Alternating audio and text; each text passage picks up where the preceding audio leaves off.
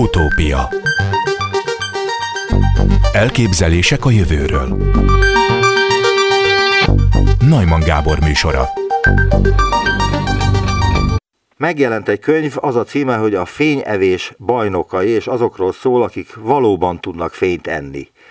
Bizonyára emlékeznek még arra a tragédiára, amelyben egy kisgyerek azért halt meg, mert a szülei azt gondolták, hogy elég neki a fény, de itt most egészen másról lesz szó, mégpedig a növényekről, amelyek fotoszintézis során valóban megeszik a fényt. Itt van velünk Majlát Imre, az Agrártudományi Kutatóközpont tudományos munkatársa, aki ezt a könyvet írta. Jó napot kívánok! Jó napot kívánok! Köszöntöm a műsor hallgatóit és a lehetőséget, hogy a növények fényhasznosításáról beszélhetek. Minden növény eszi a fényt? Igen, gyakorlatilag minden növény eszi a fényt, a gombák, az állatok és az emberen kívül, legalábbis bizonyított módon az utóbbi három élőlénycsoport nem képes fogyasztani és hasznosítani a fényt. Most a könyv fejezetein szeretnék végigmenni, és azok kapcsán kérdezni, jó? Rendben. Az első fejezet címe a fény és a földi élet, a fotoszintézis fogalma és jelentősége. Szeretném megkérdezni, hogy a növények a fotoszintézis során a fény 98%-át képesek valóban hasznosítani? Gondolom, a... hogy ehhez kapcsolódik a második fejezet is, amelynek az a cím, hogy hasznos és káros napenergia, hogyan hasznosítja a növényt a fény. Növény a fény. Igen. Igen. Itt rögtön bevezethetjük a hatásfokovalmát, ami a növényélettani kutatásokban meglehetősen fontos, és több ilyen paraméter is, élettani paraméter is létezik.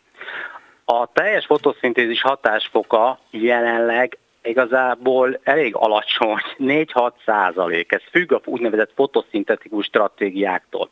Speciális, mesterségesen létrehozott alga reaktorokban ilyenek vannak, ezek biotechnológiai eszközök, ugye az alga is egy egyszerű növénycsoport, alsóbrendű növénycsoport, itt 15%-ot érnek el.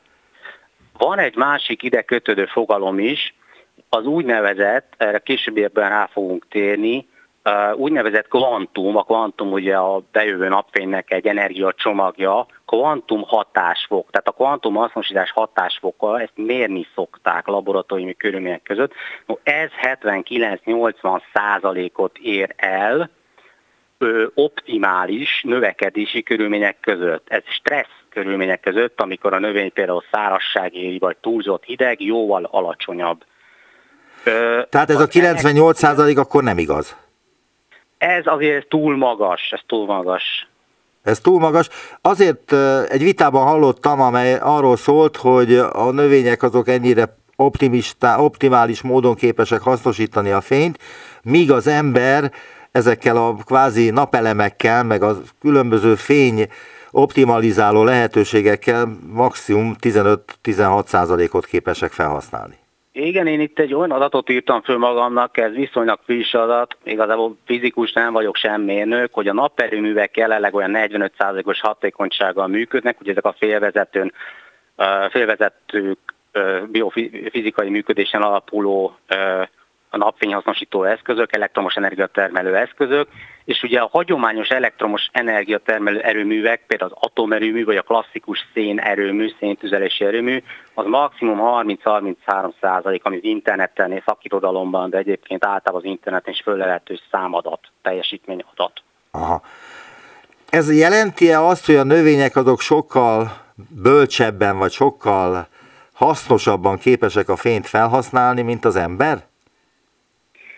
A fotoszintézis, tehát ez egy kulcs szó, ugye ez maga a fotofény, a szintézis valamely anyag létrehozása élőlények által, ez egy olyan folyamat, ami meglehetősen régi történet, a földtörténet, tehát a 4,6 milliárd év alatt, 4600 millió év alatt, ez már egy milliárd évvel ezelőtt vannak nyomai. Jó, meglehetősen hosszú ideje állt rendelkezésre az az egykori növény, tehát fotoszintetizáló élőlényeknek ezt a folyamatot úgymond optimalizálják az evolúció törvényszerűségei szerint. Ugye, ha mutáció történt egy növényben, akkor, és ez hasznos lett, az egyet növekedett, túlélt a mindenkori földtörténetileg változó légköri körülmények között, akkor ez fönnmaradt. hogy bölcsebben kezelik-e ezt a rendszert. Igen, hosszú idő alatt alakult ki, ez egy biokémiai rendszer, érzékeny, nagyon érzékeny komponensekkel, főként hőmérsékletre érzékeny komponensekkel, összetevőkkel, úgynevezett enzimekkel, ugye ez megint egy fogalom a biológiában. Az enzimek ugye valamilyen biokémiai, kémiai folyamatot gyorsítanak, segítenek. Talán a későbbi fejezetek során még erről kicsit jobban szó lesz. Hol vannak a fényerőművek a növényben? Ez a kérdés a harmadik fejezet címe egyaránt. A fény, igen, a fényerőművek ugye a levélben vannak, gyakorlatilag kivétel nélkül a levélben helyezkednek el, a levelek ugye sejtekből állnak, egy növény, de egy levél is akár több száz millió, több milliárd sejtből áll, egy sejtben, a sejt ugye fény, általában fénymikroszkópos látható, a növény, de általában az élőlényeket felépítő biológiai egység, alapegység, és ugye egy sejtben 70, 80, 100, 125 faj, növényfajtól függően úgynevezett zöld szintest van, amit én a könyvemben fényerőműnek neveztem el, ugye ez tudomány népszerű. Igen, az a alcíme, vagy a másik címe a harmadik fejezetnek, hogy a napenergia vagy fényerőmű épülete, kettős pont, a zöld színtest. Igen. A e- zöld, igen. Igen, erről, ha egy kicsit bővebben beszélne, a zöld tintes az a klorofil, ugye? És... Ö, nem a klorofil, bocsánat, kloroplasztis, tudományos néven, kloroplasztis. A klorofil lesz az a különleges anyag, ami, az, ami, a, fél, ami a napelemekben lévő félvezetőköz hasonlítható, ami igazából feszültséget, elektronos feszültséget hoz létre, tehát megfogja a napfényt és vezeti. Mit kell erről tudnunk ezekről a úgynevezett fényerőművekről? A sejten belül lévő végülis a mikrométer, tehát a méternek a, a, a mikrométernek az egymilliómod része, tehát annyira pici, ezek még fénymikroszkóppal úgy, ahogy láthatók, de igazából elektromikroszkópos technikákkal tehető a szerkezettel jobban láthatóvá.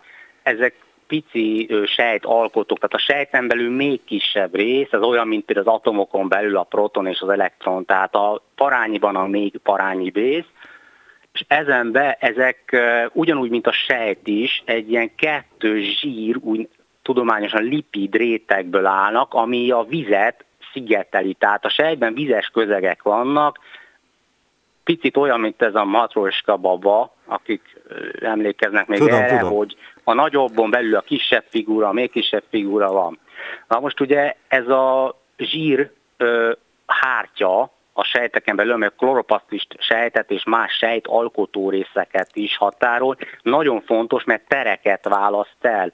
A terekben mindig egy picit más a kémhatás, tehát csavasabb, lugosabb, persze ez csak enyhén, értendő, picit más a só összetétele, a fehérje összetétele, így speciális szinteret biztosít a biokémiai reakcióknak, ami minden élőlényben az élet alapja. A zöld szintestben megint csak ilyen sejt zsírmembránok vannak, és abba fehérjék épülnek be, amelyekben a klorofil, a zöld színanyag található, és ugye ez a zöld színanyag, a klorofil nyeli a fényt, és bontja a vizet majd, látni fogjuk ezt is alkotó részeire, elektronokra, és az elektron ugye, a földgyűlik az hátja egyik oldalán, ott feszültség alakul ki, és a feszültség ugye az gyakorlatilag már munkavégző képességet jelent. A negyedik fejezetben rendhagyó módon egy kis elméleti fizikát vesz elő, a címe egy kis kitérő utazás az elektronfelhők mélyére. Miért? Mi az oka ennek? Ez nagyon fontos, mert a klorofil molekulák ab, többféle van belőlük, úgynevezett A és B forma. Ezek egy pici, úgynevezett oldallánc, itt már most molekulás szintről beszélünk, oldalláncban térnek el az alapegységeik, az alapláncuk az azonos, mindegyiknek azonos a szénatom, a hidrogénatom száma, a nitrogénatom száma, viszont az A és B forma között eltérő az úgynevezett oldallánc. Ezt úgy kell elképzelni, hogy szénatomok sorozata néhány vagy néhány tíz darab, ez hidrogénatom kötődik, és ami érdekes köztük, az elektronfelhők, hogy minden atom körül van egy elektronfelhő, hát ezt már több mint száz éve ismerik, a 20. század folyamán vált egyre ismertebbé a kvantumfizika során, hogy ott mi is történik. Az elektronfelhőkben az az érdekes, hogy ugye ez az atommag körül van, elektronok helyezkednek, el rajta különböző energiával. Egyébként az e- atomot úgy kell elképzelni, hogy ha például egy labdát képzelünk el, akkor annak legalább a százszorosa, sokkal hatalmasabb maga az elektron, körülötte hát kicsit köznyelven kifejezve keringenek az elektronok, de igazából magnak a pozitív hatása tartja őket körülötte különböző távolságok, ezek már pikométerek, a méternek az egy billiómod része, tehát nagyon pici uh, méret, sőt ennél kisebb méret. A legfontosabb a külső elektronburok, elektronhéj, a, a, amelyen lévő elektronokat lehet gerjeszteni. Ez egy fontos szó, gerjeszteni sok mindennel lehet, többek között a napfényel. És, és ha ge- itt, igen? igen, és ha gerjesztik, akkor mi lesz? Tehát a következő fejezet választad erre, mert hogy az a címe a következő fejezetnek, hogy egy újabb kulcsfontosságú lépés a víz bontása. Ez azért nagyon fontos, mert a kloroplasztiszon belül a klorofilok soha nem, a klorofil, tehát zöldszintestek soha nem magukban helyezkednek el ebben a zsírmembránban, a sejten belül, hanem fehérjékbe ágyazódnak. Nagyon fontos kémiai kötés van közöttük, ennek nagyon ö, szigorúan szabályozott az evolúció során kialakult szerkezete van, és nagyon fontos a működés szempontjából. Vannak külső a fehérje, klorofil komplexek, ezeket a szaknyelv antennának nevezi, fényfogó antennának lényegében, és ahogy közeledünk, a kloroplasztis belsejéből molekuláris gépezetbe, ezt a szaknyelv használja, picit úgy hangzik, hogy gépezet, de gépezet machinerynek mondják angolul is. A, a fényt elnyerik a legkülső antennák, tehát ezeknek a része a klorofil. A fény nagy energiájú, ami a Földre érkezik, a látható fény, tehát nem az ultraviola, nem a hő, hanem a látható fény, ennek is a vörös és a kék része, ugye a napfény az sokféle színű, hullámoszú fényből áll. Igen, a igen. klorofilok a vöröst és a kéket nyelik el a leghatékonyabban, gerjesztik a külső elektronokat a klorofilon. A gerjesztés azt jelenti, hogy a külső elektronjuk instabil állapotba kerül, kikerül az alapállapotával, elkezd rezegni. Ez egy ilyen rezgés, és a következő elektronnak, a következő klorofil molekulán a rezgés adódik tovább.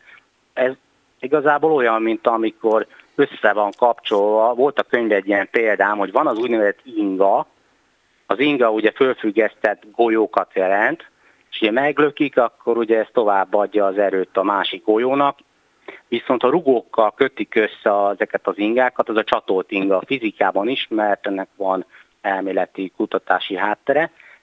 Nem maga az elektron vándorol tehát a klorofilokról, hanem a elektronfelhők gerjesztőnek, ez egy ilyen rezgést jelent, lépeget tovább-tovább, és az elektro, a fotokémiai rendszereknek, tehát ezek molekuláris rendszerek, van egy vízbontó része.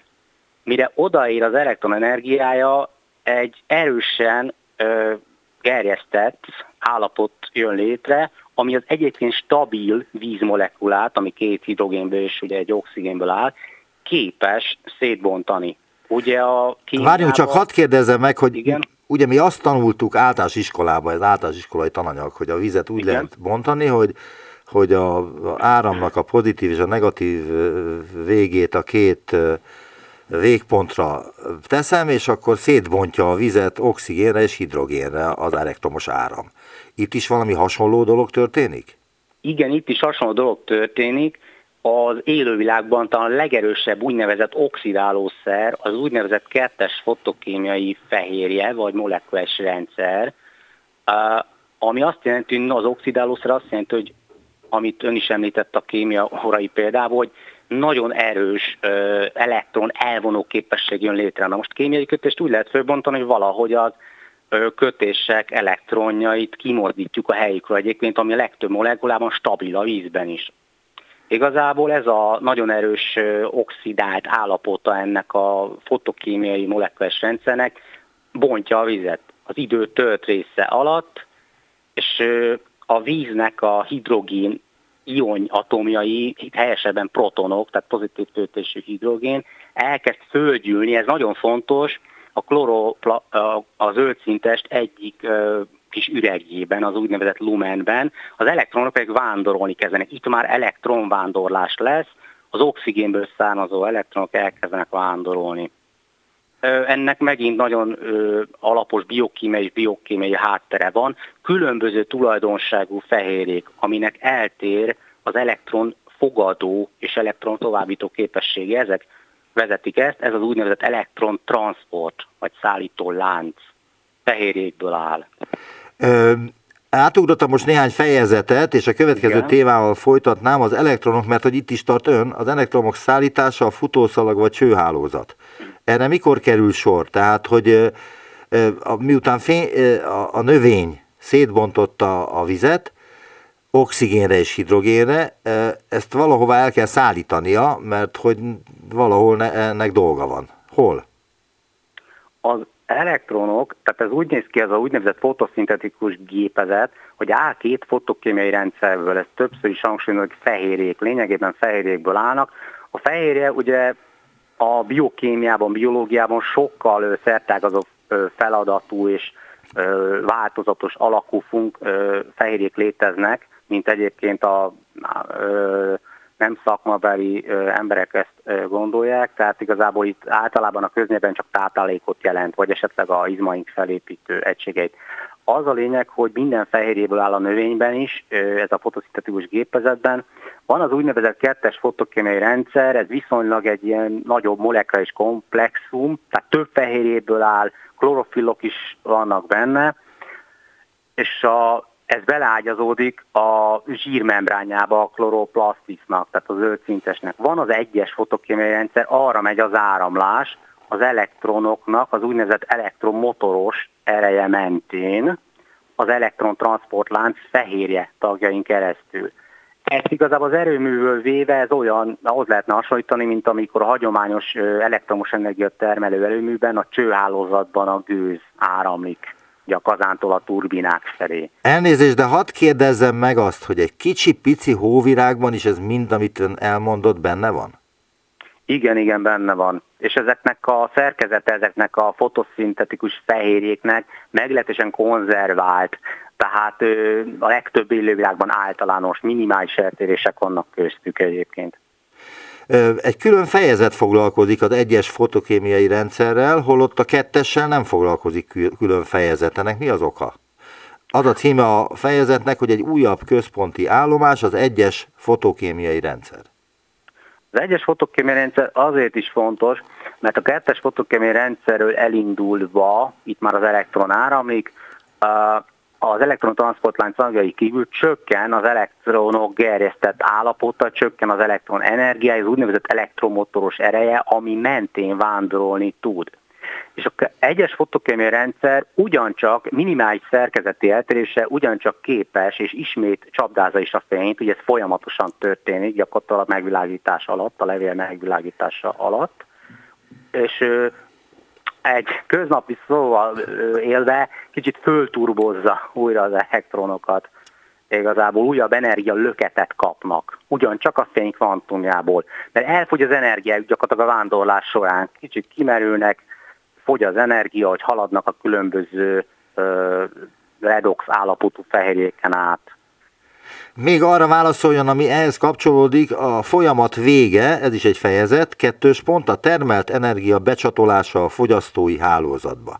Na most egy kis hóvirágnál miről beszélünk fogyasztói hálózat esetén? Illetve tehát, hogy hol fogyasztja el az energiát ez a hóvirág, vagy legyen az akácfa, vagy legyen bármilyen egyéb növény, ami elkészült végül is a, klorofil, illetve a színes szintestek segítségével? Az egyes fotokémiai rendszerről az úgynevezett ATP szintáz nevű motor fehérjére, egy molekuláris turbinára, ez is nagyon pici, méretű, molekuláris speciális kialakult szerkezetű fehérje, szokták úgy nevezni a szakmában is, hogy motorfehérjék, motorproteinek, arra képes, hogy miközben a víz folyamatosan bomlott a megvilágítás alatt, kvázi nappal, az elektronok vándoroltak az elektrontransportlánc mentén, közben a víznek a hidrogénje, tehát H2, ugye a hidrogénje, ami pozitív töltésű földgyülemlet a zöldszintest belső zsír ö, ö, hátjája mentén. Ugye ez nem engedi át a, ezeket a protonokat, pozitív töltésű hidrogén ionokat, és gyakorlatilag potenciál, más néven feszültség alakul ki, nem negatív, hanem pozitív feszültség. És ez mire jó? Ez nagyon-nagyon fontos. A motor fehérje olyan, mint az erőművek esetében a turbina. Tehát amin a erőművekben a gőz áramlik át, és elektromos energiát termel a generátor segítségével. Itt viszont nem egészen elektromos energiát termel, földgyűlik a proton. Ezt úgy kell elképzelni egy másik hasonlat, hogy amikor a vízerőművekben földgyűlik a víz a duzzasztogát által, ott egy hatalmas, potenciális helyzeti energia alakul ki, domborzatilag magasabban van a vízszint, jóval mélyebb, mint az alvízi oldalon. Megnyitják a zsilipeket, átáramlik a, gener- a turbinán át a generátoron a víz, áramlik lefelé a gravitáció mentén.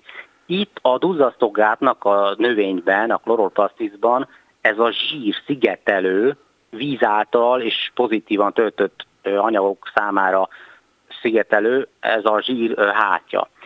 Benne bele van ágyazva ez a speciális fehérje, ami olyan, mint a turbina, tehát lényegében a vízerőművek turbinája, és ha megnyitják a zsilipet, ugye ez molekuláris szabályozású, finom szabályozású, ott ö, van két ö, kémiai vegyület, ami foszfor molekulákkal lép kapcsolatban, mert igazából ez az áramlás, a protonok áramlása ezen a ATP szintáz motorfehérjén át, ez kémiai energiával alakul, létrejön az úgynevezett ATP molekulár. Esetleg később kitérünk, ez egy úgynevezett energiavaluta az élővilágban, ami gyakorlatilag majd minden reakció, kémiai reakció számára hasznosítható. Kötések jönnek létre, biokémiai kötések bontását végzi, alapvetően a természetben kémiai kötések nem jönnek létre, és nem bomlanak le, csak úgy önmaguktól plusz energia kell az élőlényekben is.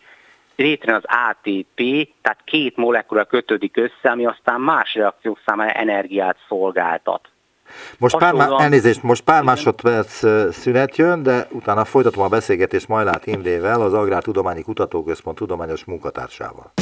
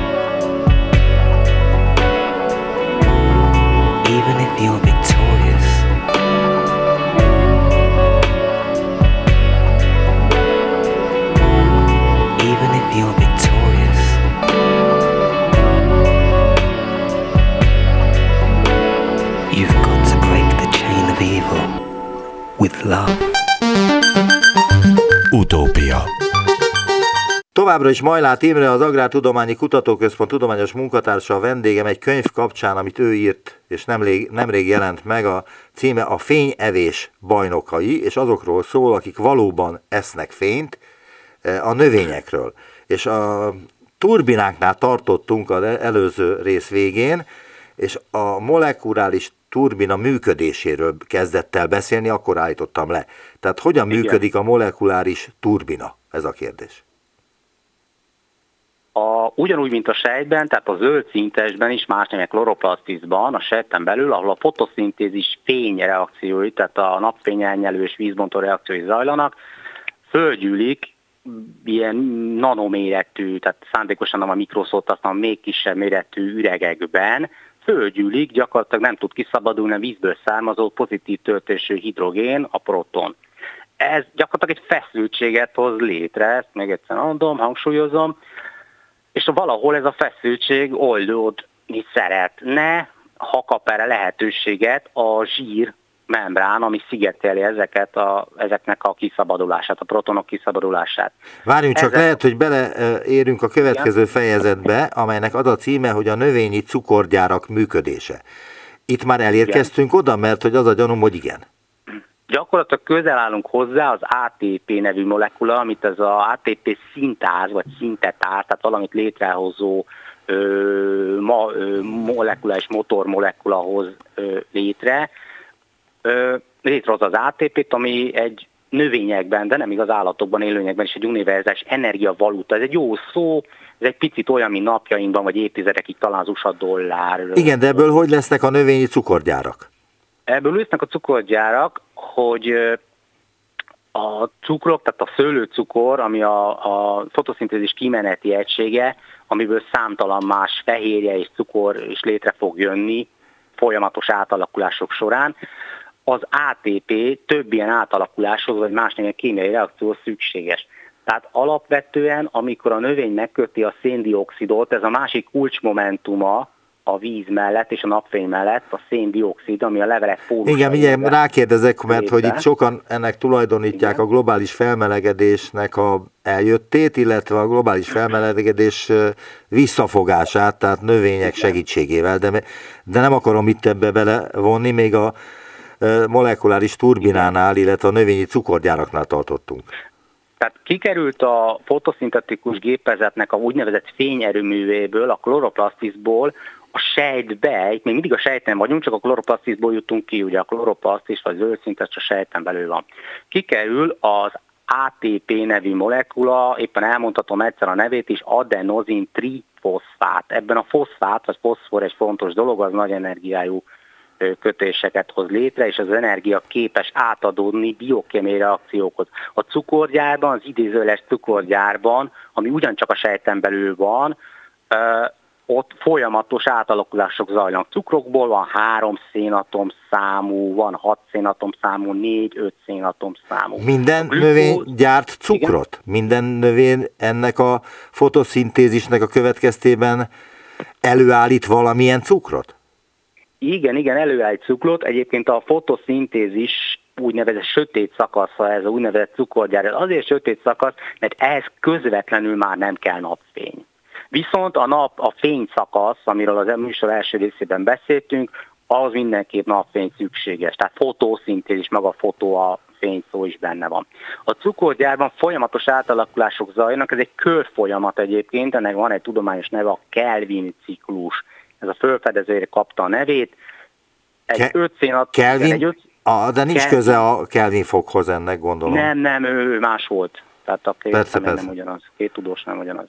Igen, igen, igen. 20. század közepén fedezték fel ezt a körfolyamat jelleget, meg hogy a széndiokszid hogy épül be.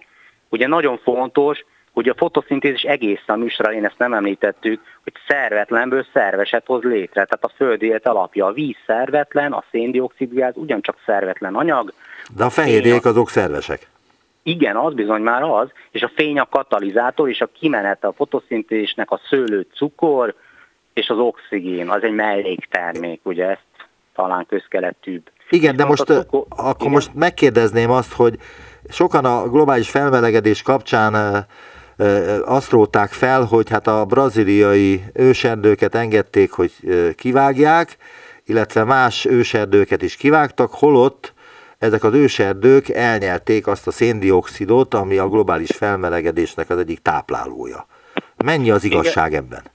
Az az igazság, hogy ez az erdők fokozott kivágása igazából súlyos probléma, viszont sokkal súlyosabb valójában a foszilis energiahordozók jó 250, akár már majdnem 300 évben való égetés. Az emberi történelemben tényleg csak az ipari forradalomtól volt komolyabb ö, szén, illetve később földgáz és kőolaj ö, égetés, tehát hasznosítás, ami főleg a szén nagy probléma. Tudni kell, hogy földtörténet során a széndiokszid szint, és emellett az oxigén szint is meglehetősen változó volt. A földtörténeti óidőben, tehát 100 ezer millió évekkel ezelőtt jóval magasabb volt, akkoriban nagyobb növények is éltek, egyébként sokkal több volt a széndiokszid kínálat a légkörben. És az a baj, hogy ezek fossziliába, fosszilizálódtak és a földfelszín alá kerültek, ugye a természet bölcsendje szerint mondhatnánk, és ugye a sokat ostorozott uh, fajunk az ember, iség, ugye ezeket visszaégeti a légkörbe, tehát a, a évmilliókkal ezelőtt fosszilizálódott széndiokszidot visszajutatja a légkörbe. Igen, és erre, bocsánat, erre igen. képtelenek ezek a hatalmas őserdők, hogy ezt valamilyen módon megkössék már, mint a széndiokszidot? És... Mindenképpen, tehát egyébként nagyon jelentős, akár csak egy hatalmas fának is a széndiokszid megkötése és a vissza úgymond rögzítése a szerves molekulák formájában. Hát az erdők, főként az őserdők, tehát mint, a földtüdej az egyenlítő mentén, ezeknek a fogyatkozása mindenki egy súlyos probléma, de valójában nagyobb problémát az okozta, ami az elmúlt száz években történt, ugye erről nem tudtak eleink igazából, hogy ezek problémát okoznak, és igazából ez ma is zajlik, hát főleg valamivel fejletlen gazdaság országokban, meg földrészeken sajnos. Ezután a következő fejezet következik, a termelői sor, kettős pont, a Calvin ciklus körfolyamata. Ez mit jelent? Tehát mi az a Calvin ciklus? Mert eddig még nem hallottunk róla. Bizony, ez egy körfolyamat, ez azért körfolyamat, mert ez az egész úgy zajlik, hogy a növényben a föllet széndiokszid, aminek egy külön története van, bejut a levélbe, és egy nagyon fontos enzim, a Rubisco nevű enzim, rögzíti a széndiokszidot egy cukorba. Ez egy második csoda, a napfény hasznosítása és a vízbontás mellett egy második csodája az élővilágnak gyakorlatilag. Ez a Rubisco nevű enzim, ami egy szerves, meg egyszerűen cukor molekulába, szénhidrát molekulába, biokémiai katalízis, tehát ez enzimként működik, beépíti a gázt. Tehát egy gáz, egy szervetlen gáz a légkörből gyakorlatilag beépül egy szénhidrátba. És az öt szénatomos szénhidrát lép be ebbe a körfolyamatba, ciklusba, amint beépül a széndiokszid, amiben ugye egy szén van, CO2, uh, Énestől kezdve 6 szénatomos molekula jön létre, több, hangsúlyozom több lépésen keresztül. Tehát tudományosan egy több lépés van a ciklusban, először két darab három szénatomos egyszerűbb cukor képződik, és utána lesz a 6 szénatomszámú glükóz vagy más néven szőlőcukor. Aha. És ez is tovább alakul, minden mássá, keményítővé, raktározza a növény. Mennyi széndiokszidot fogyaszt a növény? Az írga mérőkészülék működése, ez az egyik fejezet címe. Igen, a fotoszintézis mindkét szakaszának, a fényszakasznak és a sötét szakasznak is, vagy fénytől független szakasznak növény élettani, kutatási, tehát laboratóriumi eszközökkel, műszerekkel meg lehet mérni a hatékonyságát és a rátáját, tehát hogy mennyire hatékony a mindenkori növekedési körülmények között. Az írkamérőkészülék azt jelenti, hogy infrared gas analyzer, tehát infravörös gázanalizátor készülék. Ennek az alapelve az, hogy egy készülék, van egy mérőfeje, abba becsiptettünk egy levelet, nem bántjuk a levelet, élő növényen végezzük, átáramoltatunk rajta egy ismert koncentrációjú, egy pumpa hajt egy levegőkeveréket, ami áramlik a műszerben, ismerjük a széndiokszid és vízgőz tartalmát. Amint ez az alapszint, amint betettük a levelet, a levél általában és jó esetben széndiokszidot fogyaszt, tehát nyer el, ugye a cukorképzés számára, és vizet párologtat, ugye a növények párologtatnak alapesetben, ez nagyon fontos dolog, és ebből ki lehet számolni az úgynevezett nettó fotoszintetikus aktivitást vagy rátát, ami azt jelenti, hogy a levél egy négyzetméternyi felülete egy másodperc alatt hány mol széndiokszidot, kvázi hány darab széndiokszidot köt meg. Aha. Darabszámban nem szeretném kifejezni, mert a mol ugye a anyagmennyiség kémiai mérték, egyik kémiai mértékegysége, az rengeteg lenne, tehát gyakorlatilag több milliót jelent egyébként. Ezután van az a fejezet, amiről már az előbb beszélt, tehát ezt megelőzően beszélt, a szőlőcukor kialakulásáról, azt írja, hogy amikor háromból hat tagúvá válik a szénlánc, a szőlőcukor kialakulása, hát ezt elmondta az előbb, hogy először igen, igen. három tagú válik, és utána jön létre a hat szén, hat szénmonolakulából álló szőlőcukor. Igen, igen, igen. Tehát a klasszikus ábra szerint is bárki az interneten rákeres, a fotoszintézis egyenlő víz plusz széndiokszid, fény egyenlő szőlőcukor plusz oxigén. Csak persze ez mélyebb léptékeiben ugye egy több lépés van, több ilyen kémiai átalakulás van, kata, ö, reakció történik. Először három szénatomosak képződnek. Úgy tudni, legalábbis azt hiszem, hogy a tudomány jelenlegi állása szerint a Földön lévő élővilág az aminósavakból jött létre. Hogy ezt ön is így tudja, vagy én tudom rosszul. Igen, ebben több teória van igazából. Az biztos, hogy az első élőlények valami nagyon egyszerű úgynevezett sejtmag nélkül élőlények voltak. Vannak erre teóriák, igazából ez nem a szakterületem, hogy villámlás hatására az ősidőben, az ősidő előtti időszakban, a Hadaikumban, miután kialakult a Föld, az azt követő kb. egy milliárd évben, különböző biofizikai, biokémiai reakciók löttek létre. A mostani élővilág számára az meglehetősen cudar barátságtalan világ volt, de akkoriban létrejöttek molekulák, létrejöttek az első ezek a zsírmembránok, esetleg aminósávak alakultak ki nitrogénatomból, hidrogén-oxigénatomból, Igazából ez nem a szakterületem, de egyébként valószínűleg... De hát van egy fejezet, amelynek az a címe, hogy egy kis fotoszintézis történelem, visszautazás a földtörténeti múltba, a folyamat felfedezése. Nekünk ez elég, mármint hogy nekem, illetve a hallgatóknak remélhetőleg elég, nem kell ennek a világ legnagyobb tudósának lenni, ezt el tudja magyarázni Igen. nekünk. Igen, itt a fotozintés történet fejezet az valóban így van, csak ott igazából a, arról nem írtam, hogy maga a molekulák, meg az első sejtesnek nevezett formák hogy jöttek létre. A fotoszintetizáló élőlények megjelenéséről írtam itt, ez az ősidőben, az úgynevezett hadaikomot, erre nem, nem nagyon van magyar fordítás, legjobb tudomásom szerint, a hadaikomot, amikor a Föld létrejött, ugye villámlott, teljesen más voltak a gáz, atmoszférikus viszonyok, a hőmérséklet nagyon magas volt. Az ősi, ezt ősidőben az arhaikumban jöttek létre az első fotoszintetizáló, tehát fényt atmoszférikai képes sejtes formák. Az úgynevezett stromatolitok, az egyik ma is élő képviselői Ausztrál, Ausztráliá partjainál, a cápa öbölnél vannak ilyen formációk, ezek pórusos kőzetben élő, egysejtő élőlények. És igazából ezeknek a kutatása nyomá jött létre, illetve földtörténeti archeobiológiai kutatások során, ezek nagyon régi élőlénycsoport, gyakorlatilag túlélő élőlények év milliókon át, és ők fotoszintetizáltak először bizonyítottan. Későbbiekben, kőzetekben, a geológusok ismerik, hogy melyik közet melyik időszakból származik, megjelentek az oxid rétegek. Ezek meglehetősen koraiak, és az oxid réteg azért nagyon fontos, mert ott már gyanítható, hogy a fotoszintézis mellékterméke a nagyobb mennyiségben termelődő oxigén hatására oxidálódik el például a vas. Aha. Később algák követték, 100 millió évekig algák követték, ezek egysejtes élőnyek, majd a mohák jelentek meg. Ott igazi levelek még nem voltak, ez így folyamatosan ment egészen földtörténeti középkor, és az újkorban jelentek meg a virágos növények, majd az árva termők.